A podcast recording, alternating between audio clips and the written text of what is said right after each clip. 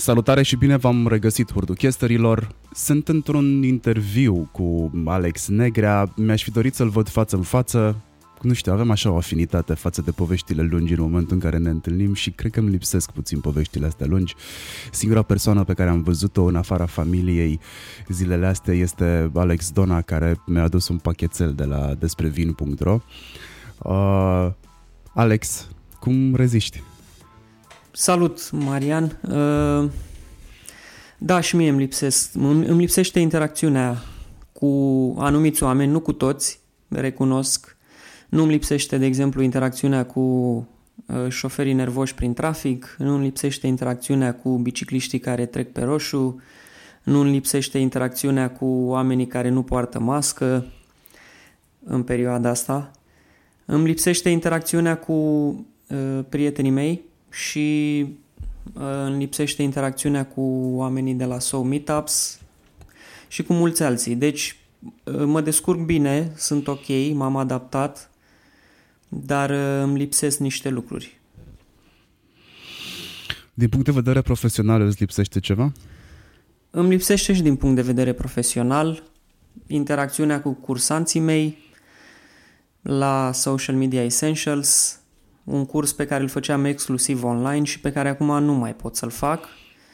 Uh, am scos niște module din el, le-am transformat în webinarii, cursuri online, mă rog, dar da, îmi lipsește chestia. Eu am ținut tot timpul să mă văd cu oamenii tocmai pentru că țineam foarte mult la interacțiunea asta, la a ne vedea față în față. Da, uite că vremurile te împing să faci și lucruri pe care nu ți-ai fi dorit neapărat. Uh, ne adaptăm.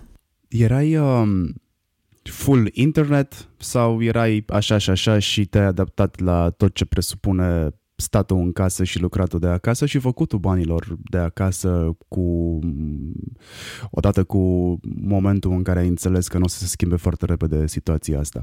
Te întreb pentru că ești printre puținele persoane, nu cred că neapărat printre puținele, ci chiar singura persoană care într-o săptămână a avut, poate mai repede de o săptămână, a avut pus la punct toate detaliile pentru webinarii, pentru cursuri uh, plătite și așa mai departe. Practic, tu ți-ai mutat cumva activitatea din offline, cea care îți lipsește în momentul ăsta, ai mutat-o în online foarte repede, fără prea mari bătăi de cap din ce am văzut eu din exterior. Și întrebarea este dacă erai deja pregătit pentru asta, pusesești la punct niște detalii și a fost o coincidență faptul că a venit pandemia și tu ai putut să pui astea repede online sau te-ai adunat și ai lucrat niște nopți în prima săptămână și le-ai pus uh, online? Uh, nu era un plan înainte de pandemie. Deci și pe mine pandemia m-a luat prin surprindere în sensul că uh, nu mă așteptam să fie atât de, atât de grav. Mă rog, faptul că n-am mai trecut până acum prin asta m-a făcut uh, un pic uh, uh, uh, slow, să zicem, la, la reacții, la cum să reacționez, ce se va întâmpla, ce o să fac. Am avut și eu câteva zile, ca noi toți de altfel, în care nu prea am înțeles ce se întâmplă, am văzut că încep să apară sau că există posibilitatea să apară ordonanțe militare. Uh, fusesem plecat un pic la început de martie, am fost în Berlin, am stat un pic și cu emoții pe tema asta la început atunci, am zis ok, hai să ne izolăm, să fim siguri că nu e nicio problemă. După care aveam un curs în, programat pentru aprilie, am decis că îl amânăm complet, un curs offline, L-am, uh, am zis hai să-l amânăm, am zis ok, hai poate ne vedem în a doua jumătate a anului. Mai era unul programat pentru iunie, ușor, ușor mi-am dat seama că nici ăla nu se mai întâmplă. L-am anulat și pe ăla, am renunțat la ideea de a amâna și am început să anulăm. Și ce ne-a rămas de făcut, am făcut în câteva zile, practic am decis să iau din cursul intensiv offline niște module și să le transform în cursuri online. Și cea mai bună idee în contextul ăsta a fost să le țin în primul rând ca webinarii. Ca să răspund și la întrebarea ta, faptul că le-am făcut inițial webinarii m-a ajutat foarte mult că am înregistrat webinariile alea și apoi pur și simplu am transformat înregistrarea de webinar în curs online. Ar fi fost un pic mai complicat să le înregistrez acasă direct ca uh, cursuri online, să vorbesc doar eu cu camera, din punctul ăsta de vedere mă refer. Energia mea e destul de scăzută când vorbesc doar cu camera și atunci m-a ajutat foarte mult că practic am înregistrat cursuri online vorbind cu oameni live pe o platformă de webinarii. Și într-adevăr am muncit niște nopți după aia ca să le aranjez, să le pun la punct, să fac textele, să fac vizualuri, să fac uh, landing page-urile pe site. Din punctul ăsta de vedere să zicem că mă ajută că pot să fac cam tot. Am trecut în viața asta prin toate etapele, știu să editez o temă WordPress, știu să fac landing page-uri de la zero, știu să modific sursă pentru că am făcut și o perioadă de HTML, CSS și un pic de PHP, știu și web design, știu să fac vizualuri de la zero, la fel, pe telefon, pe laptop, indiferent unde. Uh, am și noțiunea de texte și copywriting în general, știu să fac textele pentru cursurile mele și așa mai departe, deci eu nu prea externalizez. Cred că ăsta a fost marele avantaj, că dacă ar fi fost să caut furnizori, să le fac briefuri, să îmi trimită niște variante, eu să accept uh, două dintre ele, dar cu niște mențiuni, hai să mai încercăm o dată, știi cum e când vorbești cu furnizori. Nu zic că e ceva rău, zic doar că, na, când le faci tu singur pe toate, timpul scade foarte mult, timpul de execuție. Și ăsta a fost cazul meu și al cursurilor mele. Deci nu aveam nimic pregătit, m-am adaptat și m-a ajutat faptul că pot să le fac cam pe toate, cu mici excepții. Și cum a funcționat în primele zile în care ai anunțat? Ai avut înscriși? Cum s-a desfășurat totul? Pentru că în perioada aia toată lumea povestea despre faptul că banii se pun la ciorap, urmează o contractare destul de serioasă economică, oamenii nu o să mai investească în ei. A început un festival de gratuități și toată lumea dădea cursuri gratuite și așa mai departe. Tu ai dat cu bani. Uh, spre norocul meu, uh, cunosc niște oameni sau îmi sunt prieteni, niște oameni mai deștepți decât mine și când am îndoieli legate de ce urmează să fac pe plan profesional, îi mai sunt pe oamenii ăștia. Un fel de mentori, nu știu, chiar dacă nu sunt, uh, nu am stabilit uh, chestia asta niciun fel. Niște oameni ale căror sfaturi le ascult și care mi-au explicat că, indiferent de perioada prin care trecem, Uh, să dai gratuit o chestie pe care o vindeai la costuri premium, să zicem, e o greșeală de branding. Și mm, aveau dreptate. Am avut și eu inițial reflexul ăsta pe care probabil l-a avut toată lumea. Hai să venim în piață cu niște produse și servicii la prețuri derizorii sau eventual ieftine sau eventual gratuite, că na, e criză și toată lumea are nevoie. Adevărul e că dacă oamenii nu-și permit să mai cumpere un curs de social media, ce vindeam eu, nu-și permit nici să pună în practică după aia ce învață la cursul de social media. Cam asta e povestea și mai mult decât orice altceva, uh, un curs pe care îl dai gratuit, indiferent că e criză sau nu, uh, capătă niște caracteristici în momentul în care îl scoți pe piață ca gratuit. Una dintre ele este că cam atât valorează sau că va fi foarte greu după aia să-l transformi într-un produs premium după ce l-ai, l-ai dat gratuit, după ce l-ai dat la un preț derizoriu. Long story short, uh, am ieșit în piață fără prea mari speranțe cu modulele astea, într-adevăr cu niște discounturi.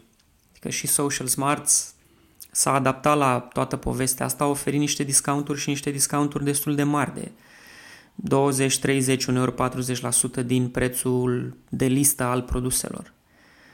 Dar, uh, surprinzător și pentru noi, uh, s-au vândut destul de multe cursuri în perioada aia, chiar în martie, când să zicem că șocul ăla inițial se simțea destul de puternic. Au fost oameni care au participat la cursuri, câteva zeci în primă fază, Acum ne apropiem, cred că sunt 90 și ceva de absolvenți ai acestor cursuri online, două module de fapt, într-o perioadă relativ scurtă, adică cam o lună de când le-am lansat, webinar inițial și apoi curs online, au trecut prin ele aproape 100 de oameni care na, și-au dorit să învețe mai multe despre povestea asta și erau și ei, la fel cum eram și noi, în criză. Mai vorbeam și în timpul webinariilor de așa uh, răzleți despre criză, despre cum trebuie să stăm în casă. Ne mai plângem uneori că asta e. Dar uh, învățăm chestii în continuare. Am avut cu unii dintre ei uh, discuții super interesante despre funnel de vânzare, exact ce îmi place mie. Eu sunt un tocilar al marketingului online. Mie îmi place să vorbesc cu oameni despre funnel despre fluxuri de campanii, despre studii de caz, ce merge, ce nu merge, despre audiențe personalizate, chestii foarte tehnice, cum le faci, funnel de vânzare, cum îi treci pe oameni prin povestea aia, cum îi readuci în funnel. Cold, uh, de la de la call targets până la uh, uh, oameni care sunt pregătiți să cumpere ceva. Și sunt oameni care au venit la cursuri care în plină criză încă testau chestii și așa. Nu știu, povestea asta cu adaptarea la situația de criză e destul de complexă, nu sunt vreun specialist, dar am observat că sunt, au fost oameni care au trecut rapid, direct în, în etapa de acceptare a situației și oameni care au insistat mai mult pe perioada de uh, negare și apoi pe perioada de adaptare până să treacă la acceptare. Mm, nu știu de ce, de ce anume ține chestia asta. Faptul că ai stat cu o săptămână mai mult în negare decât alții ține de ce? Nu știu. Că ți-am zis, nu sunt specialist, dar au fost oameni care s-au adaptat mai rapid. Cred că e vorba despre mm, sindromul lui nu mi se poate întâmpla mie. Sau this is not real, o nu o să țină foarte mult și nu am de ce să-mi fac uh, griji. Ok, dar pe mine mă interesează mai degrabă de ce ai acest sindrom. Adică ține de ce anume? Ține de inteligența emoțională? Ține de faptul că erai sau nu erai deja într-o semi-depresie sau într-un burnout sau adică care sunt factorii care contribuie la felul în care reacționezi la o criză din punct de vedere emoțional. Eu cred că, da, factorul emoțional sau inteligența emoțională este cea care trage foarte mult la cântar aici. Um, aici îți spun din proprie experiență.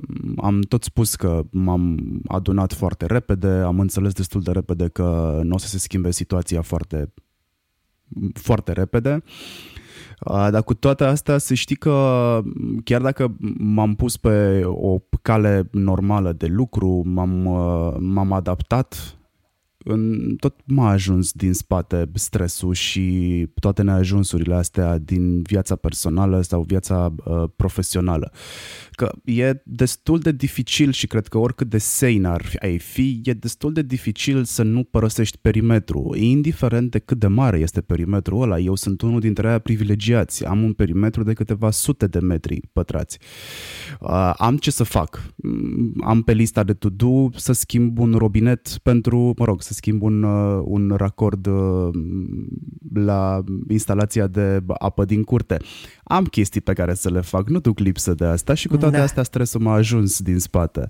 Și mai am momente în care mă întreb, ok, dacă m-am adaptat povestea asta cu adaptarea mea o să țină câtă vreme? Trebuie să fac încă un plan de backup în cazul în care nu o să funcționeze de aici încolo, pentru că până acum funcționează și pici pe gânduri și riști să-ți rup mâna. Uh, stresul e inevitabil. Stres, stresat eram în anumite momente și înainte să vină criza.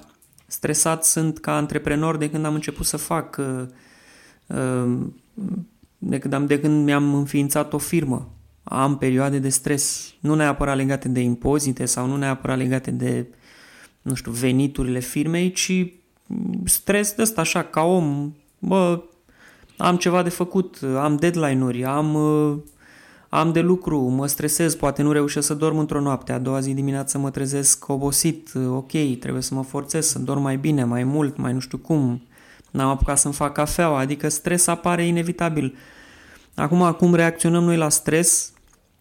și cât de bine reușim să păstrăm echilibrul ăsta în viață între stres, work-life balance, nu știu cum să-i zic, să nu sune clișeic, dar asta e fix, asta e.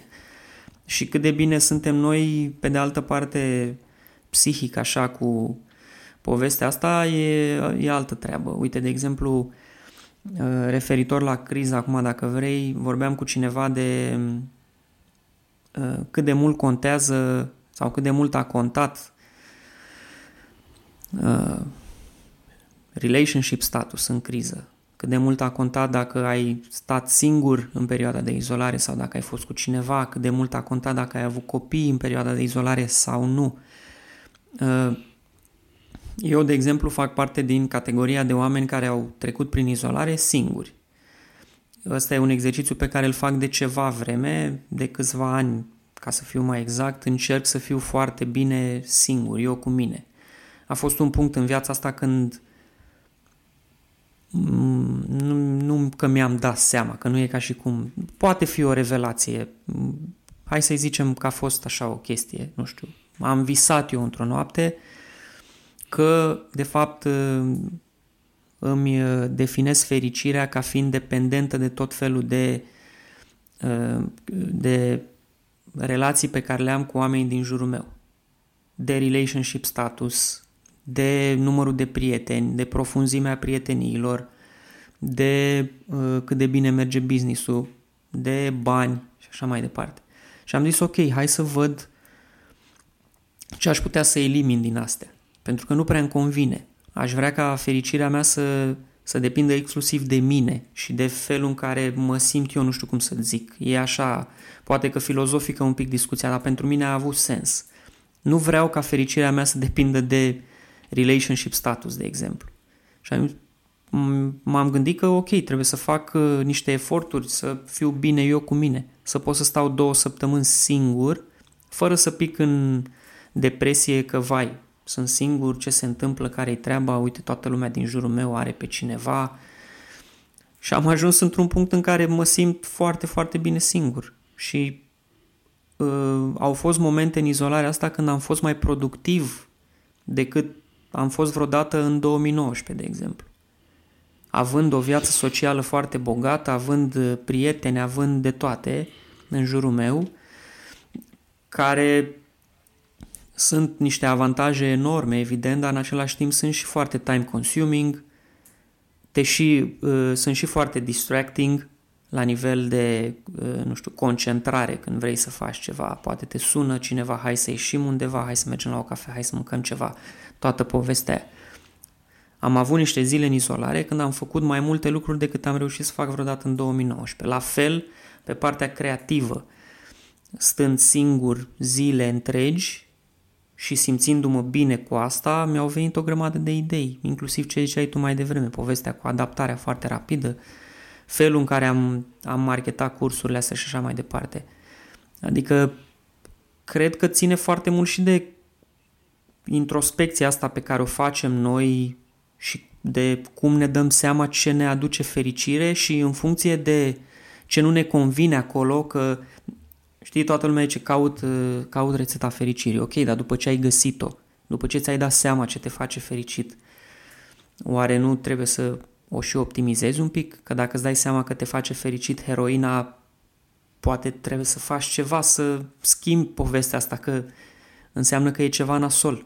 Evident, uh, exagerez to make a point, dar cam asta a fost și la mine. Dacă mi-am dat seama că fericirea mea vine din factori externi care nu țin neapărat de mine și care sunt mai degrabă din, dintr-o presiune socială, din niște norme sociale, hai să văd cum pot să schimb asta. Hai să văd cum fac ca fericirea să-mi vină din, exclusiv din mine. Și restul să fie doar niște chestii care trec prin viața mea și care într-adevăr îmi aduc un bonus de fericire. Dar dacă bonusurile astea nu se întâmplă, asta nu înseamnă că eu o să fiu trist, anxios, depresiv sau mai știu eu ce. Are sens? Are sens. De ce crezi că a crescut productivitatea multora dintre noi în perioada asta? De frică, de plictiseală, de distragere? Da, lipsa distragerilor din viața noastră a dus la productivitate sporită. Lipsa Uh, stresului pe care ți-l aduce condusul, șofatul, lipsa stresului pe care ți-l aduce mersul cu metrou, lipsa stresului pe care ți-l aduce uh, interacțiunea cu atât de mulți oameni, colegi, oameni în general într-o zi de muncă, faptul că a dispărut chestia asta te-a făcut mai productiv, are tot sensul din lume. Evident că există și downsizes, adică you win some, you lose some, tot, întotdeauna e așa. Am câștigat uh, concentrare mai mare, am câștigat focus, am câștigat uh, lipsa stresului venit din interacțiunea cu oamenii și cu orașul și cu locul în care trăim, am pierdut, uh, dar în același timp am pierdut interacțiunile astea. Deci pe de o parte, le-am, pe de o parte am câștigat de aici, pe de altă parte am pierdut niște chestii. Acum îți dai seama, fiecare uh, își găsește win-urile. Asta mi se pare cel mai important, să găsești win-urile, că ce am pierdut ne e clar tuturor. Ne e dor de oameni, ne e dor de prieteni și așa mai departe. Ok, dar hai să vedem ce avem de câștigat din asta. Și aici s-a văzut în funcție de cum, uh, cum s-a mișcat fiecare. Unii au picat în depresie, justificat pe alocuri. Bine că există uh, hotline-urile alea de ajutor, de consiliere gratuită. Alții a apărut că sunt mai câștigați. Au apărut inclusiv articole în care se spunea că poate nu e cea mai bună idee să ieși în piață, să ieși pe Facebook, să ieși oriunde și să începi să strigi cât de productiv ești tu. Nici eu nu am făcut neapărat chestia asta, o zic aici în podcastul tău că m-ai întrebat, dar uh, mi-am dat seama că poate nu e cea mai bună idee să promovăm asta, că până la urmă nu toți suntem la fel, nu toți urmărim productivitatea. Poate sunt oameni care urmăresc să, nu știu, să se relaxeze mai mult și pe care, eu știu, poate îi face să se simtă vinovați. Povestea asta, să mă apuc eu să zic că, bă, ia uite ce am făcut, uite ce am rezolvat, ia uite, azi am avut 10 tascuri, le-am dus pe toate la bun sfârșit. Nu-i pasă nimănui, până la urmă e o chestie care ține exclusiv de mine. Dacă mi-a adus mie fericire, bine. Mai departe să le zic și altora să mă transform eu în evanghelistul productivității acum, cred că avea dreptate articolul ăla și poate nu e cazul. Deci, fiecare și-a găsit win în toată povestea asta. Pentru unii a fost productivitatea, pentru alții a fost relaxarea, pentru alții a fost uh, timpul de calitate petrecut cu familia, mai mult decât înainte de izolare. Pentru alții a fost un stres, poate, să stea atât de mult cu copiii în casă. Pentru alții a fost, uh, nu știu, au, au, au, poate sunt oameni care au făcut mai mult sex cu nevasta, cu soția, cu iubita, cu, respectiv uh, soțul, iubitul și așa mai departe. Cine știe, poate, sau poate alții s-au bătut. Avem deja cazuri de violență domestică crescută în perioada pandemiei, în perioada izolării, ceea ce e foarte, foarte grav și vedem cum rezolvăm problema asta, nu știu, poate atrage mai mult atenția pe Facebook, din punctul ăsta de vedere merită. Și un milion de scenarii, un milion de oameni, un milion de povești. Alex, hai să ne întoarcem la partea profesională. Ce e la un funnel de vânzare? Un funnel de vânzare este procesul prin care trece un utilizator, un om, pe internet sau nu neapărat, că până la urmă un funnel de vânzare creezi și cu un radio, creezi și cu un outdoor, cu un panou publicitar pus la colțul unui parc și acolo e o etapă din funnelul de vânzare. Din momentul în care află de produs până îl cumpără sau nu. Deci tot traseul lui prin care trece, toate interacțiunile pe care le are cu compania care produce sau prestează un anumit produs sau serviciu, uh, creează acest funnel de vânzare. Și practic eu ca om de marketing am grijă ca în fiecare pas din acest proces, din acest traseu, utilizatorul să se simtă bine, să se simtă uh, apropiat de compania aia și să câștige încredere în ea pe parcurs.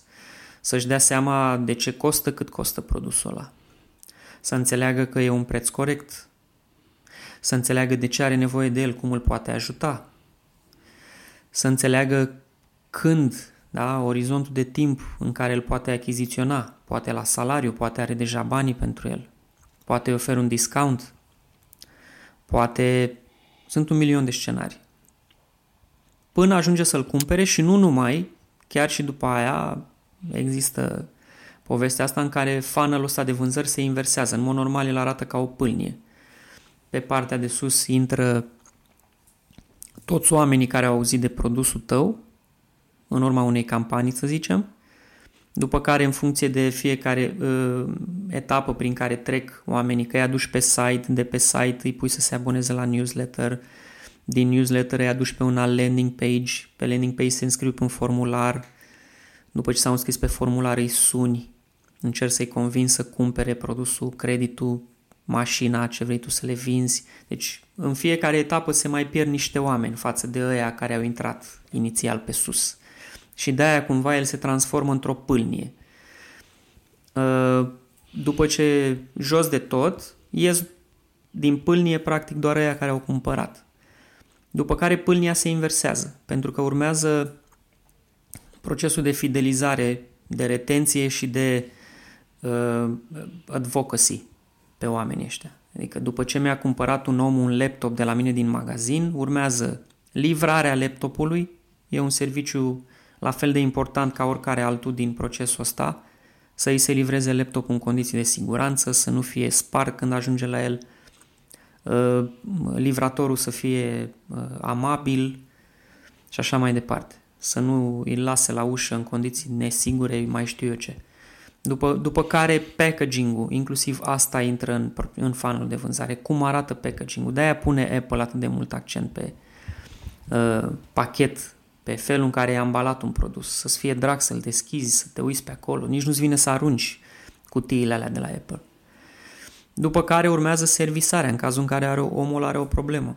Servisarea face și ea parte din funnel, din funnelul inversat. Toate astea contribuie la advocacy, de fapt, la felul în care omul ăla alege sau nu să dea share și să spună, uite, mi-am cumpărat un laptop. După care ține și de retenție, că o să aibă nevoie la un moment dat de un accesoriu sau peste 3-4 ani o să vrea să schimbe laptopul ăla. Se va întoarce tot la mine să-și cumpere următorul laptop sau nu. Depinde de mine asta, în mod clar depinde și de mine, ca magazin online. Cu cât experiența inițială e mai plăcută, cu atât sau cu cât servisarea e mai bine făcută, cu atât omul ăla o să fie mai tentat să se întoarcă la mine. De asta se chinuie Mac să fie cel mai mare magazin online din România. Să existe retenție. Nu e suficient să dai one-shot-uri. Astea one-shot-urile sunt pentru ciorbare, pentru ăștia care își fac magazin online 3 luni după care îl închid. Acolo nu putem să vorbim de funnel de vânzare. Acolo e one shot. Te duci cu 70% reducere, vinzi ce poți, după care pleci. Dar nu, asta nu intră în discuția noastră. Fanul de vânzare e pentru termen lung, pentru cursă lungă. Mie mi se pare că majoritatea practică ceea ce practică de altfel și pescarii. Se duc dimineața pe baltă, își iau cu ei momeală, își iau și momeala aia cu care atrag pești în locul în care ei dau cu undița și știi că acolo arunci cu mămăligă, cu faci da. bulgări și îi arunci.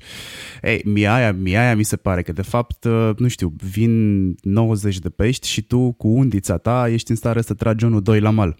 Ei, mi se pare că majoritatea asta fac când vine vorba despre setarea unui funnel. Dăm cu tunul după muște. Din ce îmi spui tu aici cu uh, funnelul de vânzare, Uh, mă duc mai departe la Customer Journey și pun o întrebare firească. Customer Journey-ul se confundă cu funnel-ul? E una și aceeași chestie sau este altă mâncare de pește, că toți suntem aici? Poți să-i spui cum vrei, poți să-i spui Customer Journey, da, se confundă uneori. Poți să-i spui funnel de vânzare, poți să-i spui Customer Journey. Uh, acum, Ana, uh, poți să zici că funnel de vânzare este doar povestea aia pe care o face uh, utilizatorul din momentul în care află de tine. Deci în momentul în care ai pornit campania, sunt 100.000 de oameni care au aflat de produsul tău, cei pe care i-a atins campania ta și de acolo ți începe funnel de vânzare. Customer Journey uh, e de fapt uh, tot, uh, tot procesul prin care trece un om uh, tot timpul. Adică customer journeys se fac inclusiv pe stările emoționale ale potențialilor consumatori ai produsului tău înainte ca ei să fie targetați într-o campanie, știi? Tu poți să... Un customer journey începe cu, hai să zicem, 1 ianuarie, da? Ce face un uh, potențial consumator al tău pe toată perioada anului, de la 1 ianuarie până la 31 decembrie. Și spui frumos pe foaie de hârtie uh, toate stările emoționale prin care trece, toate etapele decizionale, da? Faptul că în, prima, în primul trimestru al anului, dacă să zicem e vorba de un antreprenor, în primul trimestru al anului starea lui emoțională e mai e precară pentru că nu prea vinde. Majoritatea antreprenorilor la începutul anului sunt destul de slow așa până începe business-ul să o ia din loc. Uh, după care începe să-și revină, începe să facă achiziții, poate schimbă telefonul, poate își schimbă laptopul, după care urmează perioada de vară când își programează o vacanță, se duce în vacanță, acolo e foarte fericit, uh, încântat, Uh, poți să încerci să-i vinzi un produs business to business, poate îl targetezi cu o campanie pe LinkedIn. Adică, știi, customer journey poate fi o treabă de asta mai complexă în care urmărești de fapt ce face el în viața lui. Pe când funnelul de vânzare se referă în general la ce se întâmplă din momentul în care l-ai targetat într-o campanie. Dar, există un mare dar aici, poți să le numești cum vrei tu. Poți să zici că funnelul de vânzare este tot ce face el în perioada anului chiar și înainte de a-l targeta într-o campanie. Poate, da, adică uh, termenii ăștia în marketing nu sunt, din punctul meu de vedere, neapărat atât de rigizi, știi? Da, ok, customer journey, spunem customer journey. Și după ce îl targetăm, e ok. Care sunt primele lucruri bune pe care le-ai văzut în industrie când a început pandemia sau, nu știu să zicem, de când a început pandemia ca să luăm tot, uh, tot, toată perioada? Mi-a plăcut că s-au mobilizat destul de repede oamenii din agenții, din companii și au început să strângă fonduri pentru ajutorarea spitalelor, pentru tot felul de cauze sociale pentru tot felul de clase defavorizate. Ăsta e în general un lucru bun. Deci criza asta a adus cumva un plus de solidaritate în industrie, la noi și nu numai în lume în general. Cu niște excepții, evident, au fost oameni care, cum spuneam, fiind în negare, au refuzat să se implice, au refuzat să doneze, au refuzat să facă orice ar avea legătură cu chestia aia cu care ei nu sunt de acord sau nu erau de acord, cel puțin la momentul respectiv.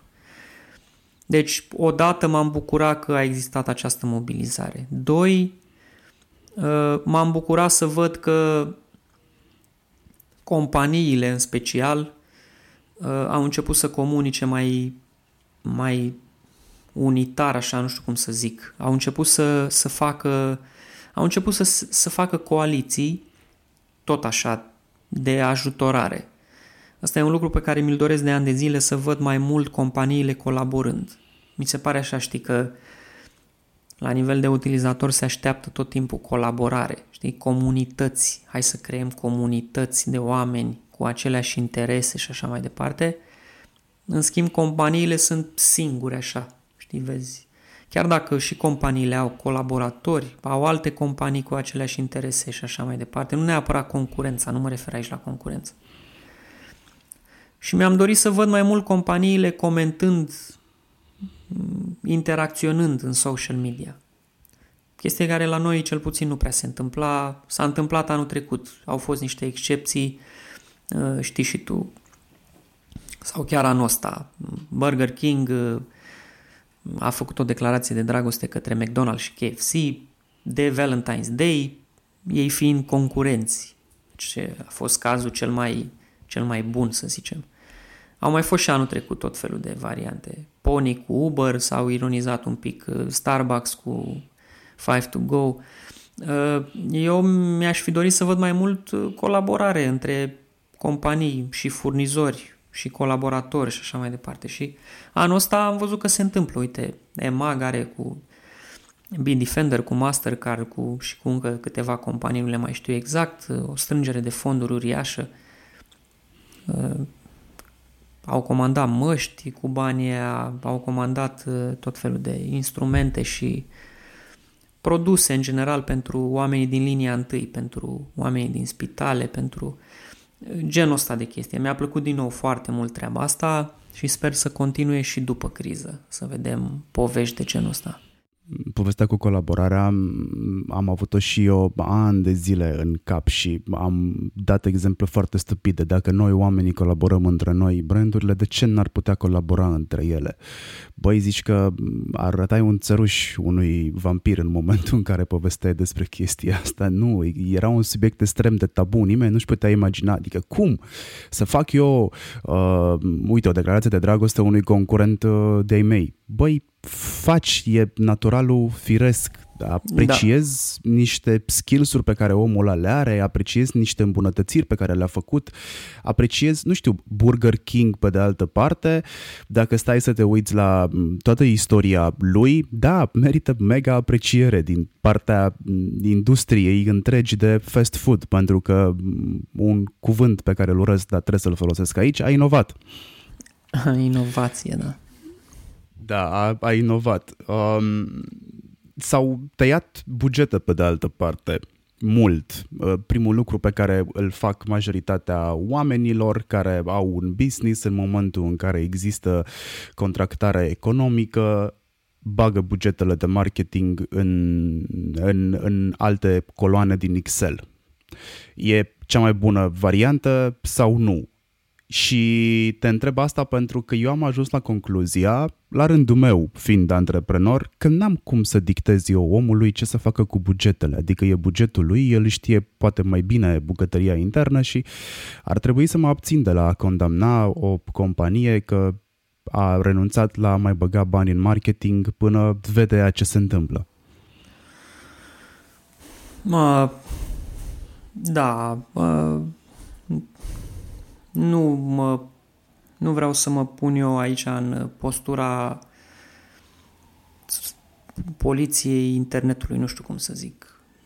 Mi se pare că singurul scenariu în care tu poți să recomanzi unei companii ce să facă cu bugetul pe care îl are la dispoziție este când tu ești consultant pentru compania respectivă, când ți s-a solicitat expertiza pe domeniul ăla. Și atunci, da, te duci și le zici, bă, uite, eu cred că ar fi mai bine să băgați bugetul ăsta în Facebook.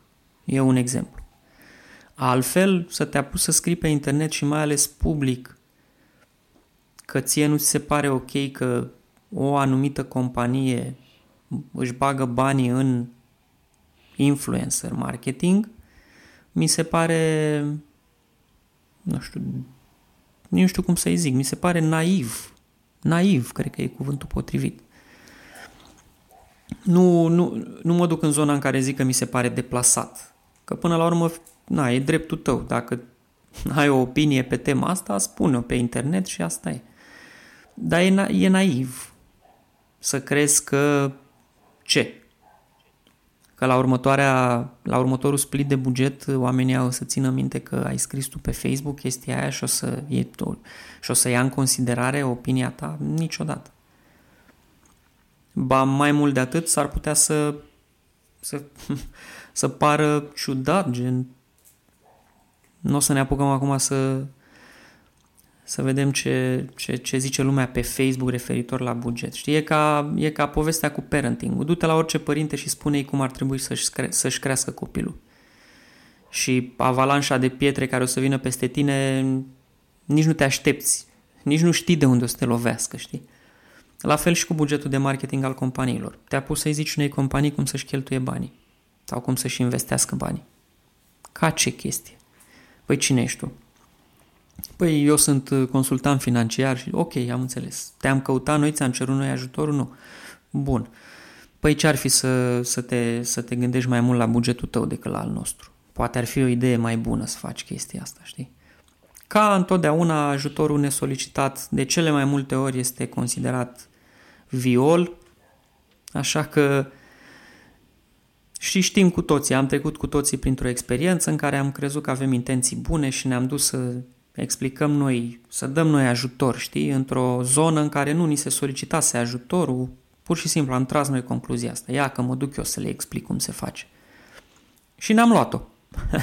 Ca așa se întâmplă. Ți-o iei o dată, ți-o iei de două ori, de trei ori, de patru ori, dacă, depinde cât de insistent ești. Și la un moment dat îți dai seama că de fapt oamenii care au nevoie de ajutorul tău o să-ți dea un semn dacă au nevoie. Și atunci da, te duci și le spui. Dacă te întreabă și vrei să faci asta, te duci și le spui. Altfel, e foarte delicată situația. Și, din nou, denotă naivitate și lipsă de experiență de viață, de fapt. Să te apuci să erigezi în uh, specialistul în, specialistul în cum să-și trăiască alții viața, în cum să-și consume alții banii, în cum să-și investească alte companii bugetele. Bun, hai să facem un exercițiu de imaginație. Care este recomandarea ta de specialist în domeniu? Știu că nu-ți place asta, dar hei, eu pun etichetele în podcastul meu. Care e recomandarea ta în ceea ce privește bugetele de marketing în perioada de pandemie, distanțare socială și așa mai departe? Uh, vorbeam cu... Am avut un live recent în care l-am avut uh, invitat și pe Teo, pe uh, Teo Hari, pe comediant. Și uh, am căzut cumva de acord în live-ul ăla că poate e un pic exagerat să ne așteptăm de la companii să se transforme în acești, uh, nu știu, în aceste entități care au 100% uh, scop umanitar. Știi că există poate această uh, așteptare. Așa că o să-ți răspund la întrebare foarte pragmatic. Bugetele, ca întotdeauna, bugetele de marketing ale companiilor se duc către obiectivul de vânzare de produse și servicii. Asta recomanda orice consultant cu capul pe umeri, care nu se lasă doborât emoțional de criză, de ce vede pe Facebook, de fake news și așa mai departe, de, nu știu, tot felul de uh, probleme. În, într-adevăr, și eu cred că e o, peri- e o perioadă în care uh, poți veni în piață cu tot felul de discounturi, cu tot felul de oferte speciale, cu tot felul de inițiative pe zona de CSR, dacă vrei. Cum dădeam exemplu de mai devreme, da? un magazin online, EMAG, inițiază o campanie uriașă de strângere de fonduri împreună cu alți parteneri. Da, e momentul foarte potrivit să faci asta, că până la urmă și în companiile astea lucrează oameni care au emoții, care au sentimente de toate felurile. Da? E normal să existe acțiuni umanitare. Dar bugetele de marketing se duc în continuare în marea lor majoritate către scopul de a vinde produse și servicii. Acum, vrei să vorbim mai granular de atât? Vrei să vorbim la nivel de canal de comunicare și chestii de astea? Că pot să spun, de exemplu, că e o perioadă bună să-ți investești banii de promovare în Facebook pentru că au scăzut foarte mult costurile. Știi că vorbeam noi și pe Facebook despre asta. Adică se scot uh, costuri pe click de 10 bani, de 15 bani, de 20 de bani, în condițiile în care media era undeva pe la 50-60 de bani înainte de criză. Asta pentru că au scăzut foarte mult licitațiile, pentru că niște bugete au fost blocate în luna martie și că și în o parte din luna aprilie și că Facebook a regla costurile alea în funcție de numărul de advertiseri activi din rețea și că în momentul ăsta sunt mai mici decât au fost vreodată în, urmă, în ultimii, cred că, 2 ani, ceva de genul ăsta. La începutul pandemiei, când toată lumea a pus pauză, m-am simțit ca în 2013, în privința banilor pe care i-am dat pe performance marketing. Da. Cred că de asta te-am și abordat. Cred că fix cu asta te-am abordat. Ție ți-au scăzut costurile sau doar eu văd chestia asta? Da, da. Da, păi știi că am vorbit atunci. Costurile au scăzut așa, de la o zi la alta, practic. Și vorbim aici de, nu de costuri, că până la urmă știi, noi știu că aici suntem cumva pe aceeași lungime de undă. Noi vorbim de costuri de performance pe bune, adică nu vorbim de costuri de engagement sau de like-uri, pe, nu de astea, știi? Vorbim de costuri de astea, pe, pe costul per conversie, costul per lead, costul per click, da? pe costuri pe bune de performance.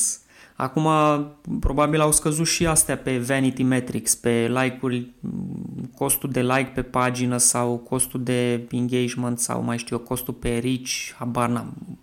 De fapt, sigur au scăzut și astea, dar eu nu la astea am fost atent.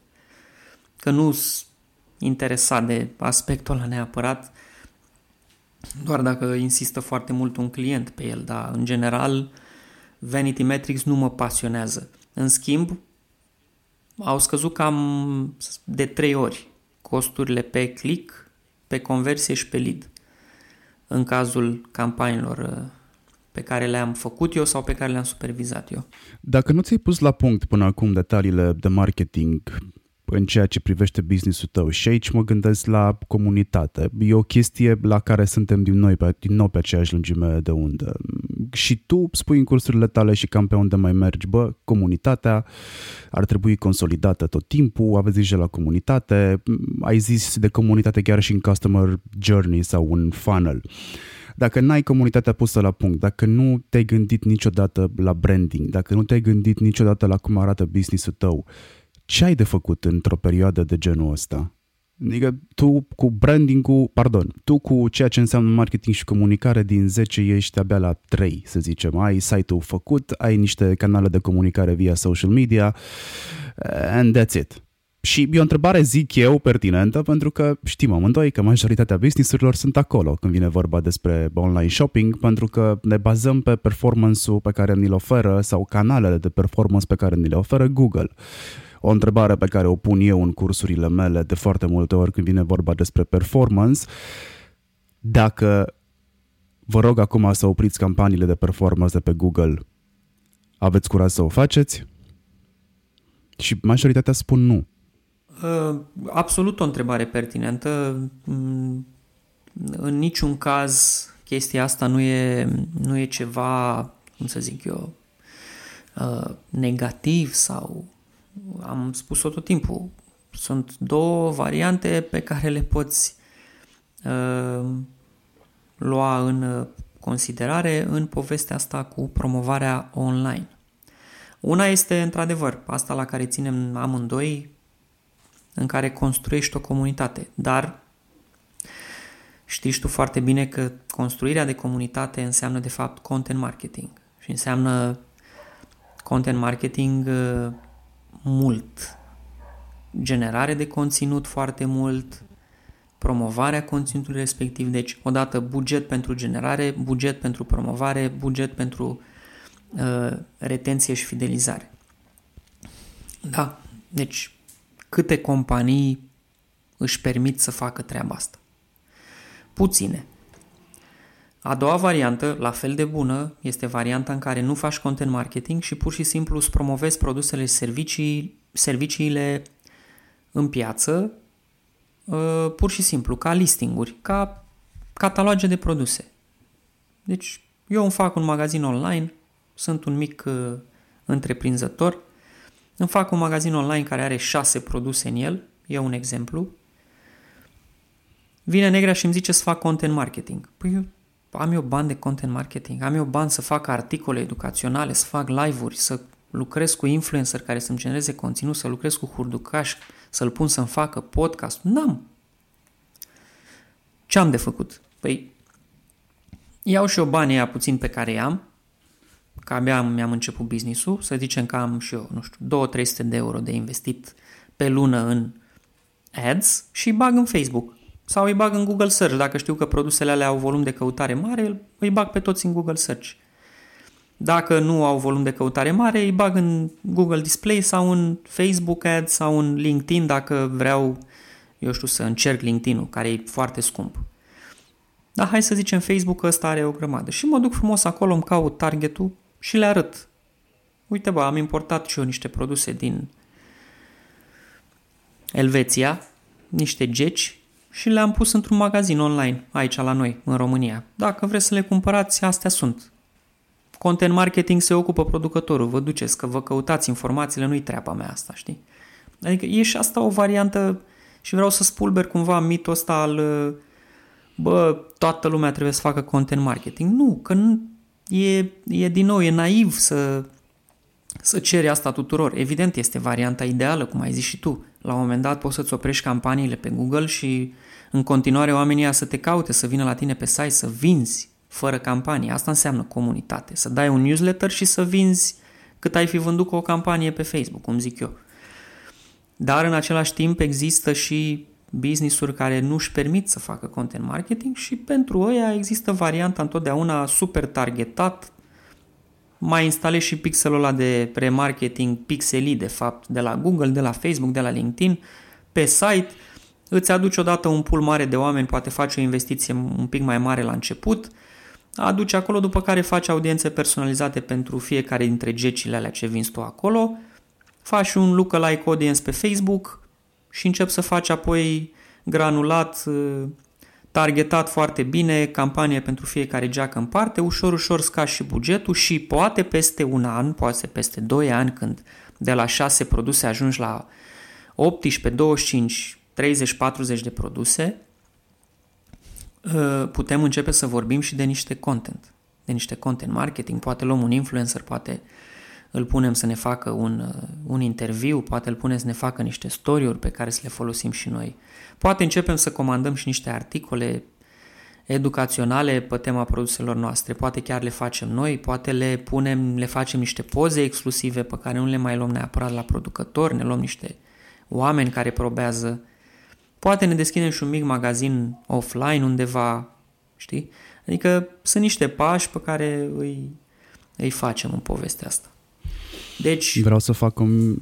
Te rog, spune. Uh, varianta comunității este ideală și cred și eu foarte mult în ea și știi foarte bine treaba asta. Eu, personal, practic asta, adică la mine totul e despre content marketing. Tot ce am vândut eu în online în ultimii ani, în ultimii 10-12 ani, s-a bazat pe content marketing pe care îl fac eu. Cu succes, de altfel. Dar uh, efortul este uriaș să faci conținut, să... Iar avantajul meu este că eu vând produse care au legătură cu social media. Că dacă eu aș fi vândut, de exemplu, castraveți, n-aș mai fi avut uh, atât de mult timp să stau pe social media, să văd tot ce se întâmplă, să descoper toate funcționalitățile, să știu exact ce se face, cum se face, să învăț să mi le fac singur și să trebuiască să apelez la furnizori. Adică situația ar fi fost cu totul și cu totul alta. Voiam să fac o observație la lookalike audience. Oamenii cred că poate să facă lookalike audience de la primele campanii Well, n-ai cum. Tu poți să faci un lookalike audience de la primele campanii, dar nu o să-ți livreze nimic. Un lookalike audience o să funcționeze după niște campanii uh, consistente care rulează și în retargeting până algoritmul învață ce înseamnă lookalike audience pentru tine, pentru că lookalike tradus în română înseamnă dacă tu mi l-ai targetat pe Georgica și Georgica a cumpărat de la mine, aia înseamnă că ar trebui să mai găsești niște DJ care au cam aceleași interese cu Georgica pe care eu nu îi cunosc. Da, înseamnă audiență asemănătoare, traducerea cam asta ar fi, dar uh, să știi că la ultimul call pe care l-am avut cu oamenii ăștia de la Facebook, uh, ziceau că cea mai bună variantă în perioada care urmează ar fi să faci lookalike audience pe uh, o audiență personalizată făcută ori pe add to cart, deci pe oameni care au adăugat produs în coș, ori pe uh, tranzacție finalizată, deci să ai, să ai audiență personalizată făcută pe thank you page și din aia să faci lookalike audience în ideea în care asta ar livra foarte bine apoi. Pentru că își dă seama Facebook de niște chestii de astea, gen Uh, comportament de consumator pe bune și tot funnel-ul ăla, de, funnel ăla de care vorbeam mai devreme până la achiziția finală. Știi că altfel ei văd doar până la, practic ei văd doar traseul utilizatorului până ajunge pe pagina produsului. Dacă îți faci acolo, să zicem, audiență personalizată pe pagina produsului, după care tu faci lookalike uh, pe asta, adică îți aduce oameni asemănători cu ăia care au ajuns pe pagina produsului, dar aia nu prea mai înseamnă mare lucru. Și de asta uneori poate uh, un, o audiență lookalike nu livrează, pentru că nici, nici către Facebook tu n-ai dat de fapt baza nu este de fapt un comportament de achiziție, ci mai degrabă un comportament de, dacă vrei, de explorare. Consideration. De consideration, ok. Hai să zicem, dar nici ăla nu e complet. E mai degrabă, e pur explorare. Poate cineva a dat click, nici n-avea intenția vreodată să cumpere produsul ăla, știi? Și s-a dus acolo. Ai văzut și tu că rata de conversie de la click la, de la, click la conversie este mică, e de 3%, e de 2%, e de 1%. Ai 10.000 de oameni care îți dau click pe o campanie, îți ajung pe landing page 10.000 de oameni și din ăștia îți cumpără doar 70. E o rată de conversie mică. Mică, adică ea e o rată de conversie bună, dar tu de fapt îi dai pe aia 10.000 ca exemplu către Facebook ca bază pentru un lookalike. Dar de fapt majoritatea lor sunt doar pe explorare, ei nu intenționează să cumpere nimic. Așa că recomandarea de la Facebook, mă rog, era să aștepți până ai măcar o mie de oameni care ți-au cumpărat, deci să ai audiență personalizată făcută pe thank you page și apoi look-alike pe ăștia. E de bun simț comandarea. Evident, e de bun simț, dar în același timp ai nevoie de un volum mare de vânzări sau să aștepți mai mult până se... Na. Uh, apropo de colurile cu Facebook, eu încurajez oamenii să aibă coluri cu Facebook pentru că da. oamenii ăia cu care interacționez sunt super capabili și uh, înainte să intre cu tine în conversație se uită în istoricul contului tău și îți fac niște observații super pertinente. Eu am aflat din greșeală că făceam bidding împotriva mea. Da, da, da. da, uneori se întâmplă și asta. Și bidding împotriva mea îl făceam, uh, uh, aveam o campanie pe care nu știam cum să o apuc și care nici nu livrea cum mi-aș fi dorit eu. Am intrat în call cu Facebook, uh, am vorbit cu cineva din Irlanda care știa română, hello, nu știam că băia știu și română uh-huh. și că au uh, oameni din România care să lucreze pentru România uh-huh. și făcusem, nu știu ce fusese în capul meu, că ceea ce mi explicase tipa avea perfect uh, logică, făcusem două sau trei eduri diferite într-adevăr, Uh, cred că îmi dau seama ce avusesem în cap. Aveam mesaje diferite pentru trei situații diferite în care putea fi consumat sau preluat produsul respectiv, dar eu făcusem pe aceeași audiență edurile. Da. Și automat am făcut bidding împotriva mea. Da. Chiar dacă scopul era altul. Bine, te și ajuta în același timp, adică obțineai niște chestii de acolo, dar, dar da, înțeleg abordarea. Nu. No. Spune-mi, te rog frumos, ce ai făcut tu pentru tine în perioada asta? Cred că suntem în faza în care conjugăm toți verbul a menține. Nu vrea nimeni să mai iasă din linie, nu vrea nimeni să își stoarcă creativitatea sau cel puțin creativitatea nu mai poate fi stoarsă în perioada de față din vari motive. Da, creativitatea din punctul meu de vedere acum nu mai există sau dacă există creativitate este pur la nivel tehnic pentru că înțelegem sistemele cu care lucrăm, le luăm, le punem la oaltă, legăm cu sârmă și funcționează, ca la Dacie. Ce am făcut eu pentru mine, bă, am încercat să-mi creez niște, niște obiceiuri de astea de viață în izolare, astfel încât să fiu bine. Uh, și să am inclusiv niște creativitate pentru că de, nu știu, ne convine sau nu lucrăm într-un domeniu în care chiar și pe partea asta tehnică, pe campanii, de exemplu, e nevoie de niște creativitate, e nevoie să te reinventezi tot timpul, uh, că te trezești cu o campanie cu niște parametri care funcționau foarte bine luna trecută, că luna asta pur și simplu nu vrea să mai dea rezultate. Și atunci o iei frumos, o spargi în bucăți, vezi ce poți să modifici, ce, ce să schimbi, texte, imagini, audiență, felul în care ai împărțit audiența, targetare și așa mai departe. Deci, eu am nevoie de creativitate sau mă, măcar de, dacă vrei, de măcar să nu fiu contra-creativ, nu știu cum să zic, măcar să nu fiu complet secat de energie și mi-am creat niște obiceiuri de astea acasă prin care fac exerciții atât cât pot, cât am chef, să nu-ți imaginezi acum că sunt la nivelul de instructor de fitness, că nu e cazul. Departe de mine povestea aia, adică sunt zile în care nu am chef să fac niciun exercițiu și fac trei genoflexiuni, este amuzant, pur și simplu.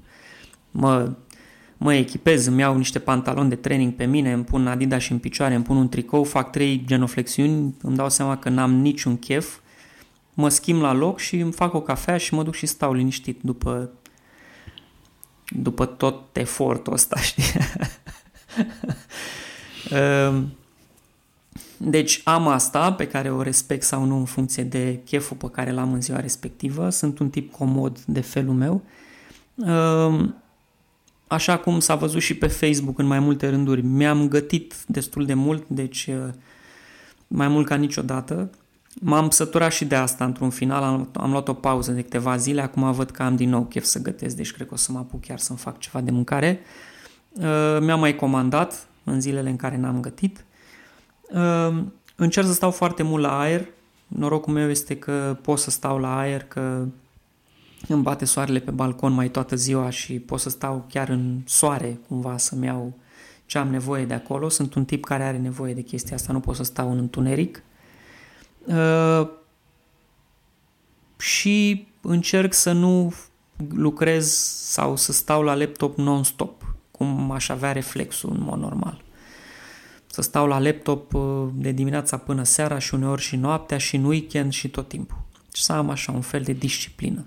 Mi se pare că în uh, izolarea asta au avut foarte mult de câștigat oamenii care și-au putut impune o structură.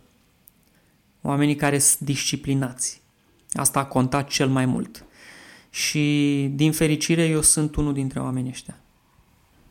Pentru că am avut exercițiul ăsta al freelancing-ului. Eu lucrez de acasă de mai bine de 10 ani. Mă rog, am avut, să zicem că au fost uh, uh, etape, că am mai și întrerupt povestea asta din când în când. Dar cumulat sunt vreo 10 ani de când fac, de când lucrez de acasă, în regim de freelancer. Știu ce înseamnă m-am educat în timp să pot să fac asta fără să clipesc, adică e un simplu switch pe care îl, îl acționez și devin freelancerul care lucrează de acasă fără absolut nicio problemă. Cu laptopul în brațe mă pun ba la masa de pe balcon, ba la masa din birou, pot să lucrez întins pe jos, pot să lucrez pe canapea, pot să lucrez... Este absolut irelevant pentru mine. Asta e o chestie care vine cu cât ai mai mult exercițiu, cu atât vine mai ușor.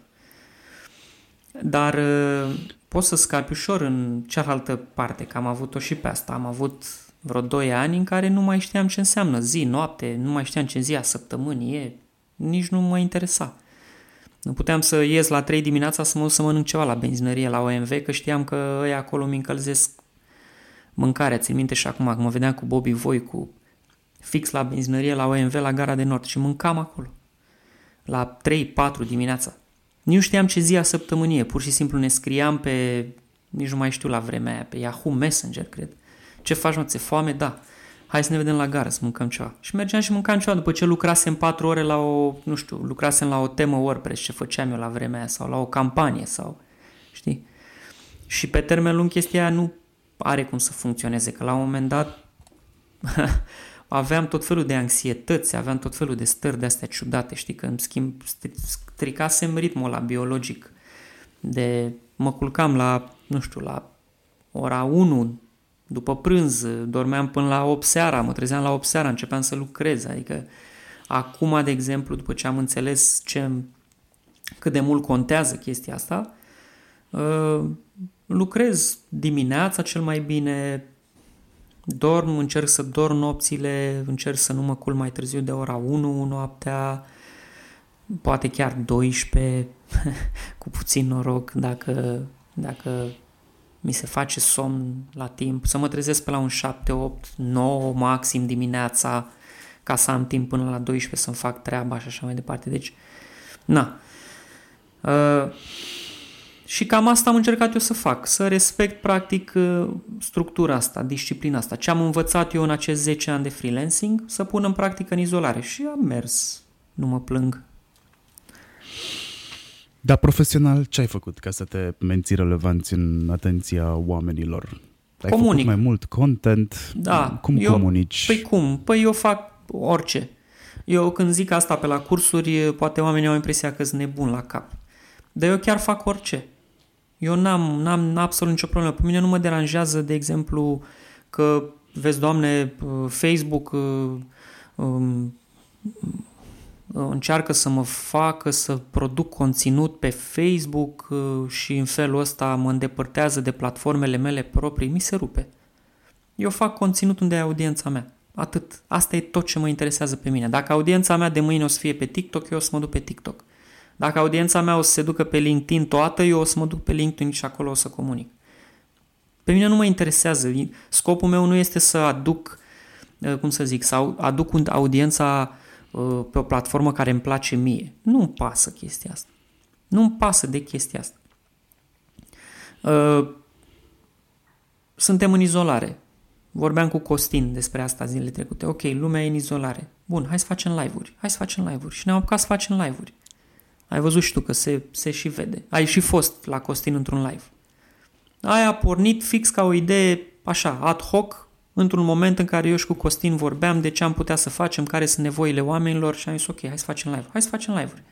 El a început să facă live-uri cu tu performant, eu le fac pe Social Smarts și ai văzut ce a ieșit, adică super bine primite, uh, share-uri multe, vizualizări ok pentru nișa în care lucrăm noi, adică despre asta e vorba. În același timp, am învățat uh, în anii ăștia că în momentul în care ai o bază de content, o bucată de conținut relevant pentru audiența ta, care e baza, trebuie să înveți să derivi povestea aia în toate celelalte medii. Să înveți, de exemplu, să faci un story care promovează un event de pe Facebook. Ok, cum faci asta?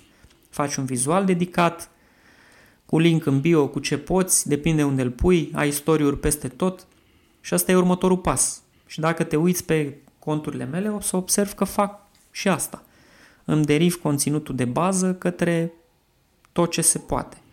Story-uri, poze pe feed, pe Instagram, uh, nu știu, you name it. LinkedIn, updates, pagină pe LinkedIn cu LinkedIn a băgat acum events, o să încep să fac event pentru live-urile mele și pe LinkedIn. Și tot așa, adică eu abia aștept să mai apară o funcționalitate nouă să o testez. Este vreo platformă pe care te-ai concentrat mai mult în perioada asta ca să înțelegi cum funcționează sau uh, să o testezi? Ai avut un fetiș față de vreo platformă? Uh, Facebook. Întotdeauna Facebook a fost la mine baza. Uh, și Facebook a venit cu niște funcționalități noi și urmează să mai anunțe și altele. De exemplu, în curând o să bage pe events online events, să se înțeleagă că e vorba despre un live, de exemplu, că până acum eventurile de Facebook erau uh, făceau referire mai degrabă la un event care se întâmplă în offline. Trebuia să pui location, știi, știi și tu cum e. Da. Uh, urmează să lanseze online events.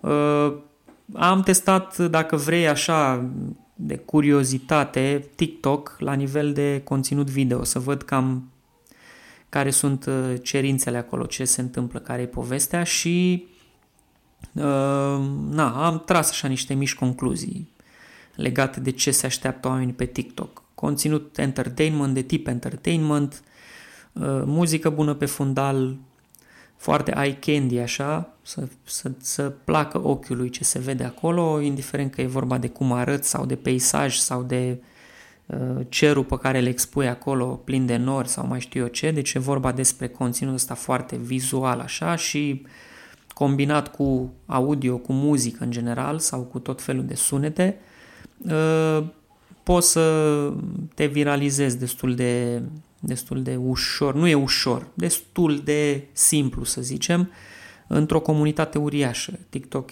chiar are niște cifre impresionante. Uh, pe Instagram testez, testez tot felul de chestii, numai că nu e nici TikTok, nici Instagram, astea nu sunt neapărat niște rețele care să mă ajute pe mine cu ce fac. Pe zona de servicii, consultanță, uh, nici targetul nu mă ajută pe rețelele astea și nici modul în care sunt gândite ele. Dar e interesant să văd cum funcționează, știi? E drăguț, uite, îmi place că tu folosești Instagram TV. Instagram TV e mai degrabă o zonă unde poți să duci serviciile, dacă vrei, cu niște conținut educațional, cu niște povești de astea. Evident, Instagram TV e mic în România momentan ca audiențe, dar e bine să faci pionierat acolo. Uh, mai e LinkedIn, pe care la fel îl testez, aștept să bage și ei live video, pentru că o să vină în curând și live video pe LinkedIn și o să mut și acolo live-urile pe care le fac, poate să reușesc să le fac în paralel, să vedem, e în funcție de platforma pe care o folosesc pentru, uh, pentru live-uri. Și tot așa. Mivo, Mivo Camera a anunțat deja că a luat IP-ul de la LinkedIn și l-a integrat în ultimul update de Da, soft. absolut, absolut. Din păcate, link, uh, uh, din păcate, Mivo nu te ajută să faci uh, live-uri cu mai mulți oameni, știi? Nu, e limitat din punctul ăsta de vedere. Mă refer la uh, online, da. cum e Zoom, adică nu include și o platformă de asta de call, uh, știi, și să-ți împarte ecranul în două, cu doi oameni din două locații diferite, mai greu.